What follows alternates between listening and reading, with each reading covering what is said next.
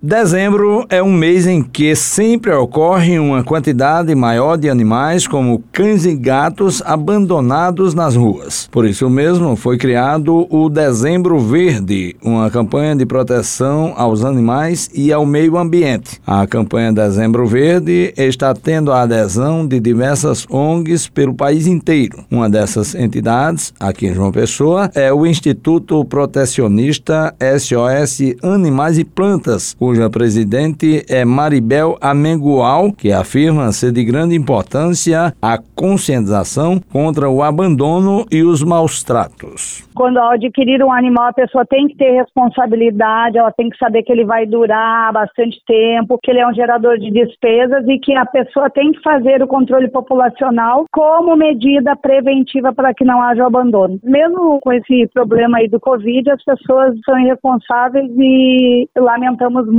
que isso aconteça. Ela diz que diariamente muitos bichinhos são deixados nas ruas da capital. Tem centenas de animais que diariamente são despejados pelos irresponsáveis aí. A sociedade toda deveria ser colaboradora e deveria ter consciência que abandono é crime. Existe uma lei de crimes ambientais, a lei 9605 de 98, e que no artigo 32 diz que abandonar, maltratar é crime ambiental e agora as penas aumentaram, né, graças a Deus. Só que ainda não existe fiscalização. A gente precisa de uma fiscalização mais efetiva. Segundo Maribel, animais soltos pelas ruas podem transmitir doenças aos seres humanos e causar outros problemas. Principalmente o risco de causar um acidente, ou seja, o animal que está no meio da rua, ele pode causar um acidente grave até para o humano. O animal não foi feito para ficar na rua, ele tem que ter um lar, tem que ser cuidado. E essas doenças zoonóticas, realmente elas são perigosas. Tem já um surto de uma doença aí, de um fungo que se chama esporotricose, que assola a nossa Paraíba inteira e o Nordeste inteiro há mais de seis anos. Infelizmente, é a realidade. A gente tem que tentar informar, esclarecer a população que ela seja responsável para que os animais não peguem essas doenças e não venham a transmitir para os seres humanos.